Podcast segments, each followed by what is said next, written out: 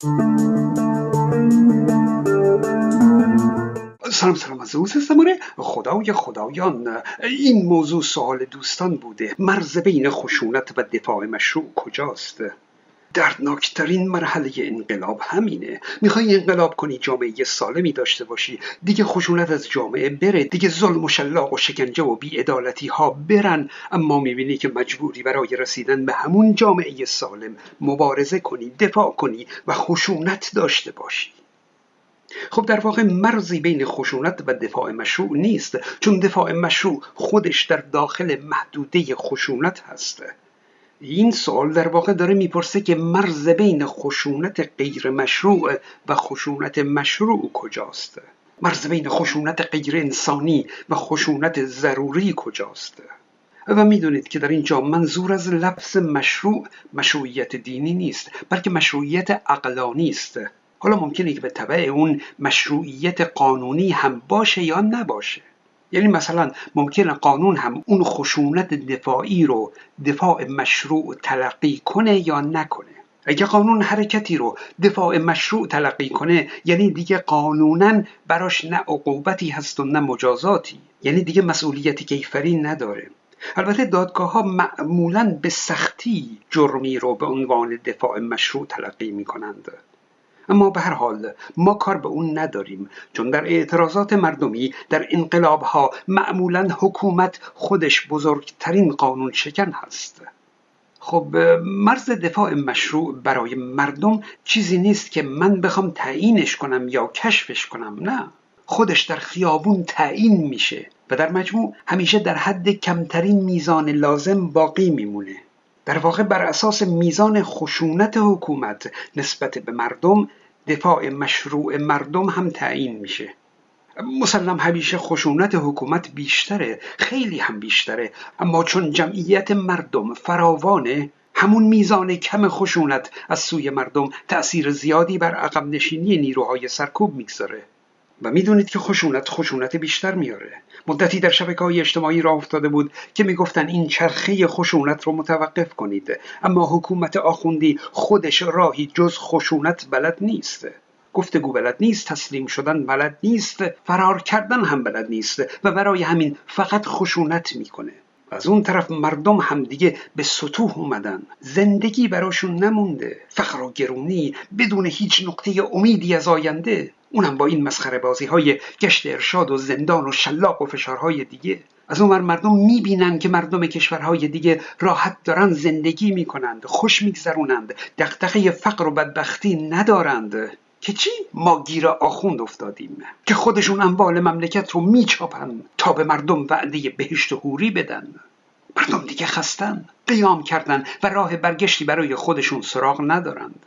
اینه که این تقابل نهایتا یا باید با مرگ مردم تموم بشه که نمیشه و یا با مرگ این حکومت آخوندی. اما حکومت به قول یکی از خودشون که می‌گفت ما می‌تونستیم تق تق تق آدم بکشیم خیر اینطور نیست. حکومت هایی که رسمی هستند ارتباط بین المللی دارند نمی‌تونن مثل گروه های تروریستی هر چقدر که دوست دارن جنایت کنند نه. اینه که دست رژیم آخوندی در جنایت تا حدودی بسته است. اما اونها برای جنایت یک راه قانونی دارند.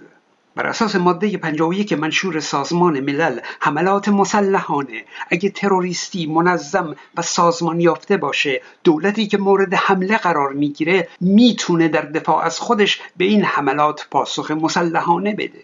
از نظر جوامع بین المللی چون این پاسخ مسلحانه ای مشروع هست. برای همینه که رژیم آخوندی به دنبال اینه که یک جوری کردها یا بلوچها رو به جنگ مسلحانه بکشونه. به مقر احزاب کرد حمله موشکی کرده به نمازگزاران سنی در سیستان و بلوچستان حمله کرده. می‌دونه که اونجاها بسیاری از اشایر اسلحه دارند. رژیم هی سعی می‌کنه که اونها رو تحریک کنه. در شهرهای کردستان گاز اشکاور می‌زنه سرکوب می‌کنه می‌کشه تا بلکه اونها هم دست به اسلحه ببرند. و بعد به بهانه این که اینها گروه های تروریستی مسلح هستند در سایه همون ماده 51 منشور سازمان ملل دیگه راحت در جنایت کولاک کنه. خب تا الان که موفق نشده. بعد رژیم اومد برای خودش ادای حمله تروریستی در آورد. مثل حمله به شاهچراغ و گفتند که داعش بوده. رژیم این حرکت رو کرد که بهانه داشته باشه تا مردم رو با خشونت سرکوب کنه. خب بازم موفق نشد. اینکه رژیم به کودک کشی رو آورده مثل قتل کیان پیرفلک و موارد دیگه علت این حرکت وحشیانه رژیم رو رائفی پور به خوبی بیان می‌کنه. البته او این سیاست رو به اسرائیل نسبت میده اما این که میگه دقیقا سیاست رژیم آخوندی هست. اسرائیل میگه وقتی با یک ارتش مقابل نیستی و با نیروی مردم مقابلی باید مردم بکشی. باید بچه بکشی زن بکشی. عمدن هم باید بکشی. دکترین زاهیه میگه از مردم انقدر بکش که خود مردم جلو کسایی که دارن مبارزه می‌کنن وایستن بگن بابا ول کنید دیگه. رژیم با کودک کشی قصد داره کاری کنه که مردم ساکت بشن ول کنند. اما مردم ول کنند به چی برسند؟ به اینکه فقط کودکانشون زنده بمونند؟ همین کافیشونه؟ نه. این رفتار رژیم فقط خشم و خشونت مردم را افزایش میده. خلاصه اینکه خشونت تدافعی مردم خود به خود در حد اقل ممکن باقی میمونه و با افزایش خشونت حکومت به تدریج خشنتر میشه. به یاد دارید که در اعتراضات سالهای قبل نیروهای سرکوب از دست مردم چندان کتک نمیخوردند. اما این بار در این انقلاب دل سیر کتک می‌خورند.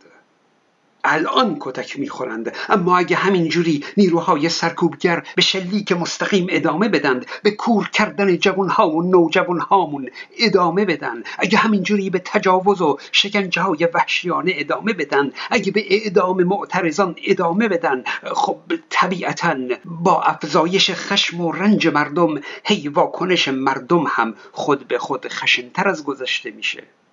به هر حال موضوع اینه که با سنگ و چوب و روشن کردن آتیش در مجامع جهانی حکومت اون مجوز کشتار مردم رو به دست نمیاره. مردم فقط نباید دست به اسلحه ببرند. مگه زمانی که حکومت دیگه از هم پاشیده شده باشه. یعنی مثلا یکی دو روز آخر انقلاب باشه و اون تیر خلاصی به رژیم آخوندی باشه. بدرود دوستان.